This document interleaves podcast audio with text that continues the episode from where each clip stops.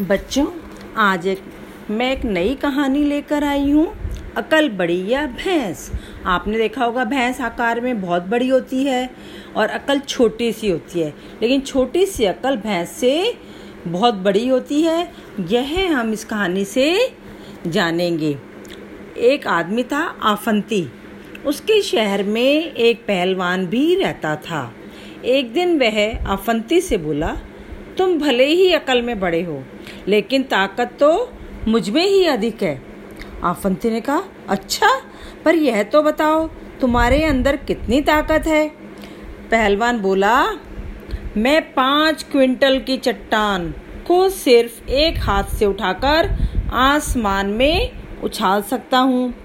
आफंती बोला अच्छा आओ मेरे साथ, देखते हैं कौन अधिक ताकतवर है।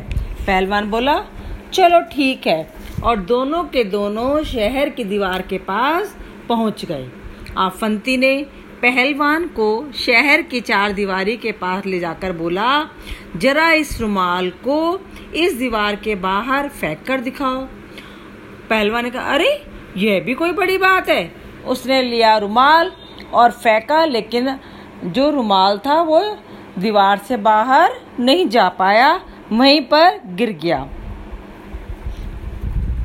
लेकिन रुमाल वहीं गिरा, जिससे आफंती ज़ोर ज़ोर से हंसने लगा। अब वो कहता है, अब मेरी ताकत देखो।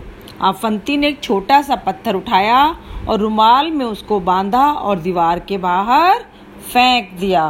क्योंकि अब रुमाल पत्थर की वजह से भारी हो गया था, इसलिए आराम से बाहर चला गया।